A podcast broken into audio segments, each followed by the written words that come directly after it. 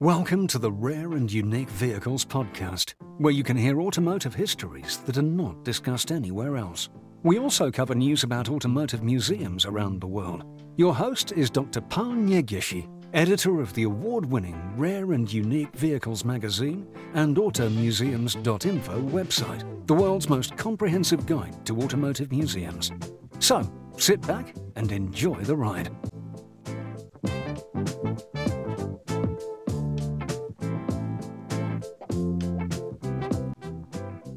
Welcome to the first edition of the Rare and Unique Vehicles podcast. Today we are going to discuss two different stories. One will be about all wheel drive and sometimes hybrid military tractors and road trains built by factories on the territory of the Austro Hungarian monarchy. The other will be about the life and works of Robert Schwenke, German vehicle engineer who was active during the first half of the 20th century. Let's begin.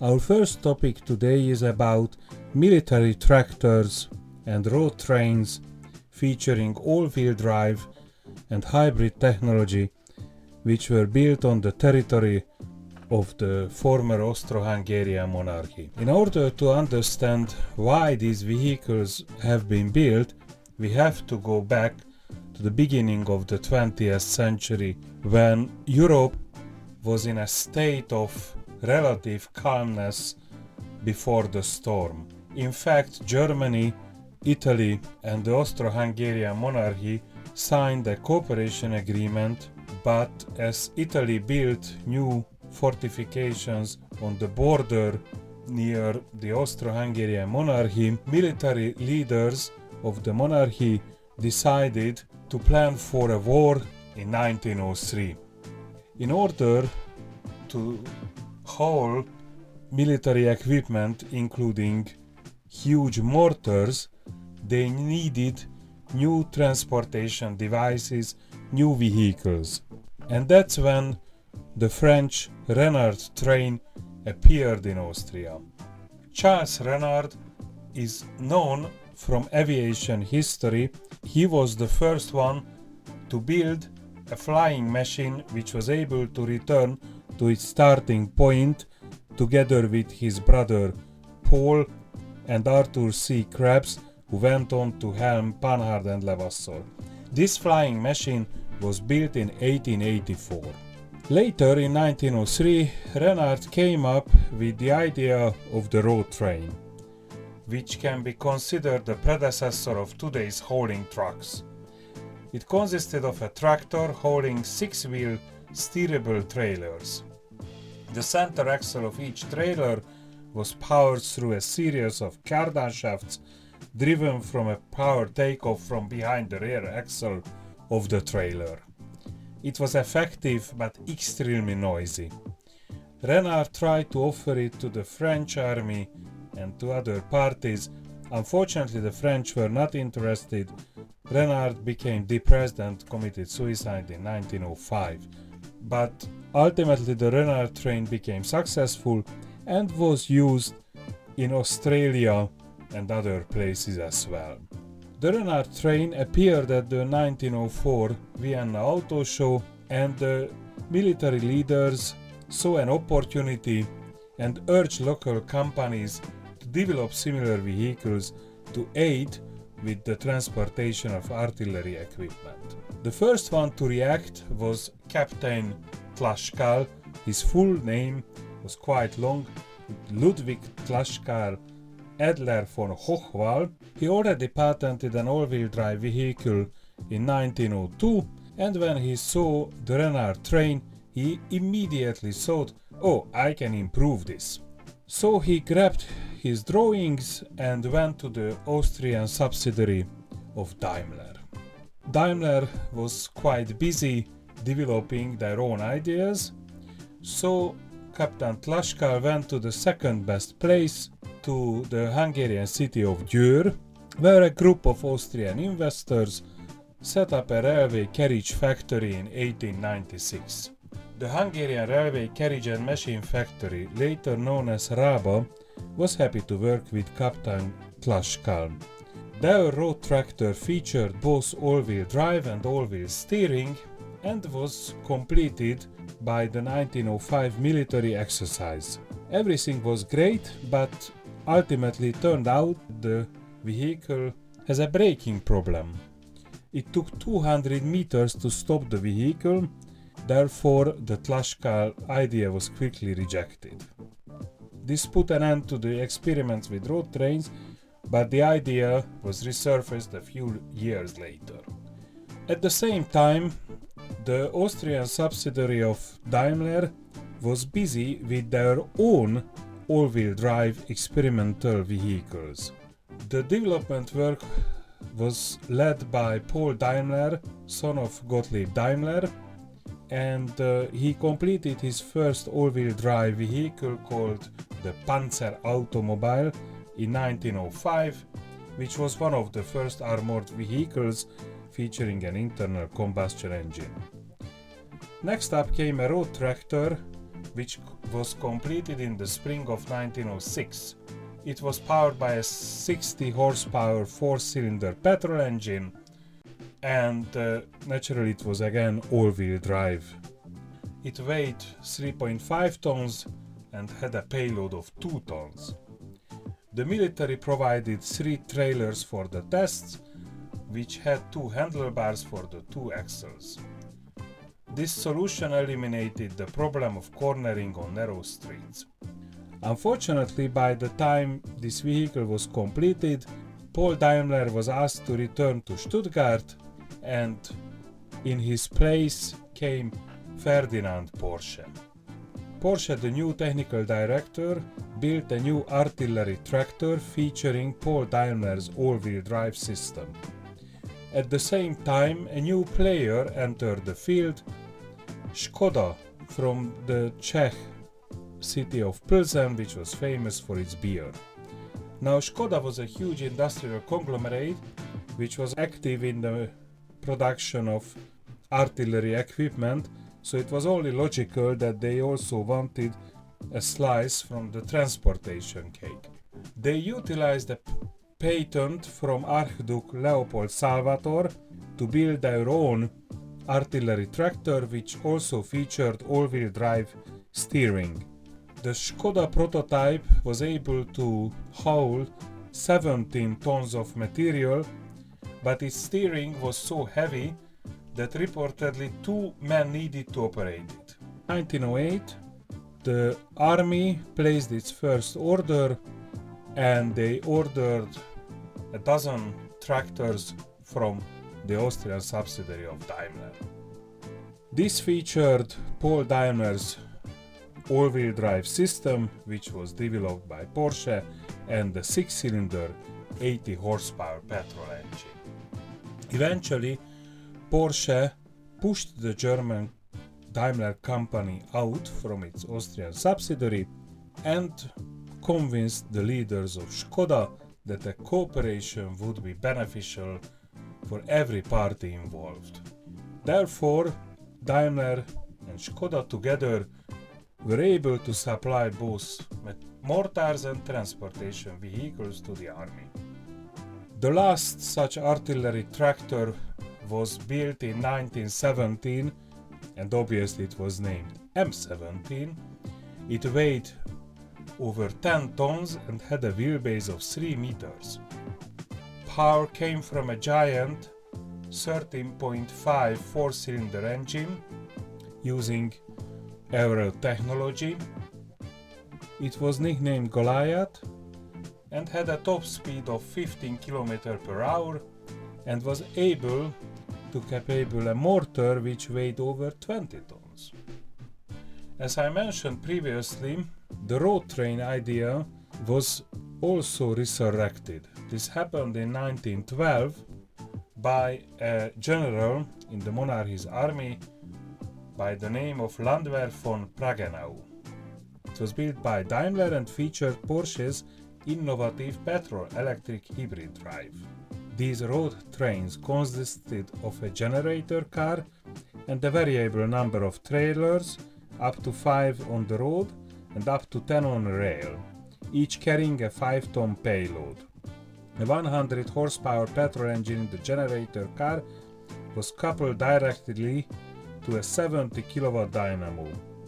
This supplied electrical energy via cables from the first to the last car, so the trailers were self propelled and not towed. As in the case of the Renard road train, the vehicle was able to traverse the harshest of road conditions with relative ease. And in order to safely stop the vehicles, they took a leaf out from railway technology and used vacuum brakes, which were perfected by John Hardy, a French born engineer of British origins. The system Hardy brakes saw brake lines on both the generator car and the trailers, with the pump being driven by the engine. This device was called the Landwehr train, and uh, various versions were used to haul light cannons and mortars as well. The last version was in use until the Second World War. If you are interested in more details, then please visit our website at rareandunique.media and check out Volume 2, Number 7, featuring the theme Innovation. Our next story will be about a German automobile pioneer named Robert Schwenke. This story will be published in the next issue of Rare and Unique Vehicles magazine, which will be out in about 10 days' time. And the theme of uh, this magazine, we will celebrate the fourth volume of the magazine, but also we look at some of the anniversaries and uh, Robert Schwenke died 80 years ago in 1944.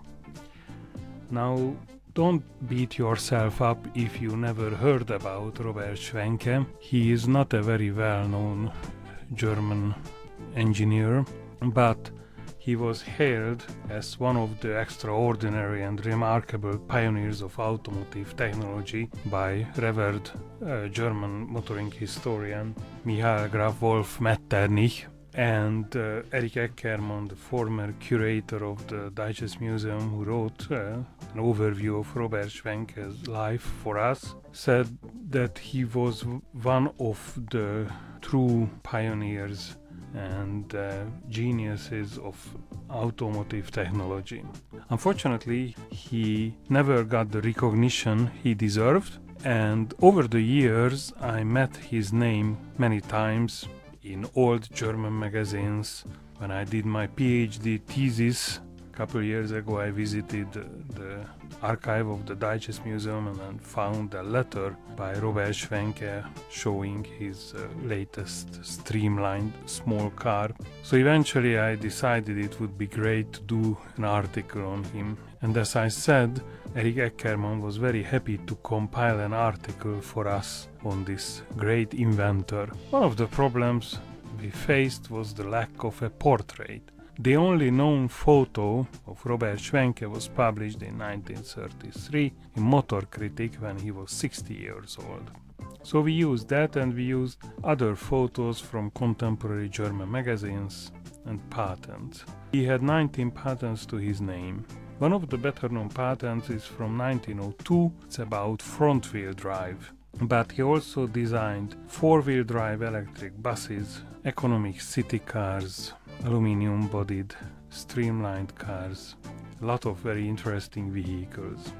I think his life really deserves a book to be written. The problem is that there is probably not enough verified information on. So in the article we will just look at some of the companies and some of the vehicles he built. Robert Schwenke was born in 1873 in Katowice, which is part of Poland today, and he was trained as a civil engineer which meant a technician who worked in mechanical engineering, electrical engineering, or engineering sciences, but did not serve in the military or the state. He designed his first vehicle in 1895. It was an electric delivery van which was delivered to the Israel department store in Berlin, which was like the Harrods of Berlin. One of the main features of this delivery van was an avant train, which translates to English as a fore carriage. This was first used in France. It meant a sort of bogie type thing which enabled the standard horse drawn carriages to be converted to mechanical power. A string of similar vehicles followed. For example, in 1899 he built a tramway omnibus combination which had four wheel drive when it was in tram mode and front wheel drive when it was in omnibus. At the turn of the 20th century, he also worked for the Kühlstein coach building company. For example, he participated in the design of an electric mail coach, and this received a grand prize at the turn of the century Paris World Expo.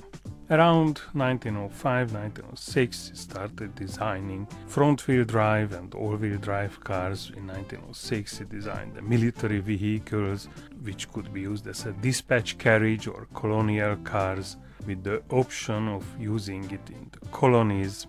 It never made it into serial production. Before the First World War, Robert Schwenke disappeared, or at least we don't know what happened to him. After the First World War, in 1923, he returned with an aviator named Ivan von Stietenkron. Together they exhibited a streamlined three-seater at the 1925 Berlin Motor Show.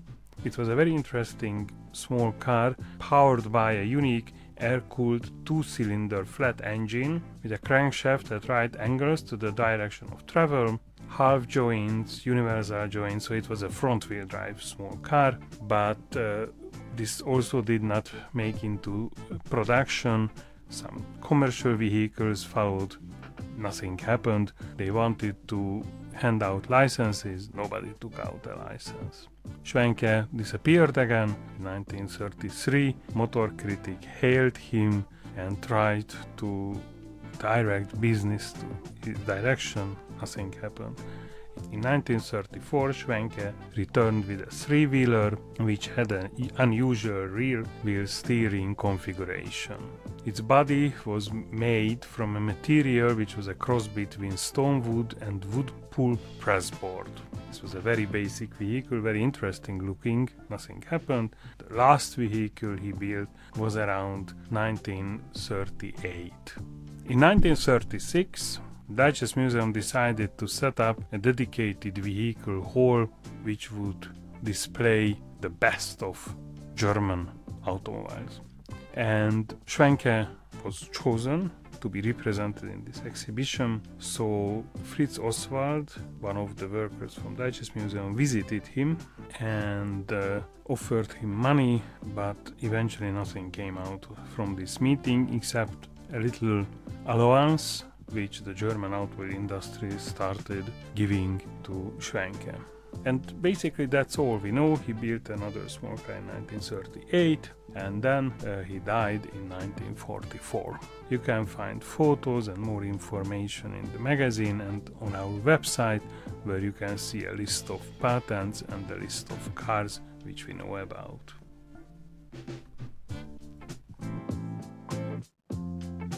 And now let's hear some news about automotive museums. Obviously, the biggest news is about the Mullin Motor Museums in California, which is set to close on the 10th of February. Some of the cars will be auctioned. Four cars will go to the Petersen Museum, including a Talbot Lago, Teardrop Coupe, and the Hispano Suiza Xenia. Less known, but still worth mentioning is the closing of the National Holden Museum in Australia, which has been around for 30 years and uh, it was offered for sale, but as no buyer was found in April 2024, it will be closed and auctioned off. As for new temporary exhibitions, here are some of the latest. The Garage in Salina, Kansas, United States has an exhibition on open top cars called Going Tops Down. The highlight is a 1941 Chrysler Thunderbolt. The Savoy Automobile Museum in Cartersville, Georgia, in America, opened Wooden Wonders, a unique display of woody wagons with vintage wooden boats in tow. Over at Nashville, Tennessee, Lane Motor Museum opened British Boffins, which shows the quirky rides of Great Britain, including a Peel Trident and an Astra. This exhibition runs through December. The final exhibition I'm mentioning today is actually in Madrid and it's called The Berlin Wall, A World Divided. This talks about the time when Berlin was divided into West Berlin and East Berlin after the Second World War, starting from 1961. Obviously, you can see some of the iconic vehicles of East Germany, such as uh, Trabant and uh, Scooter. And that was it. I hope you enjoyed our first podcast. We would love to hear from you. Please visit our website at rareandunique.media and check out some of the information related to the topics we have discussed and also visit the Facebook page of automuseums.info to see the latest museum related news. See you in two weeks' time. Thank you for listening.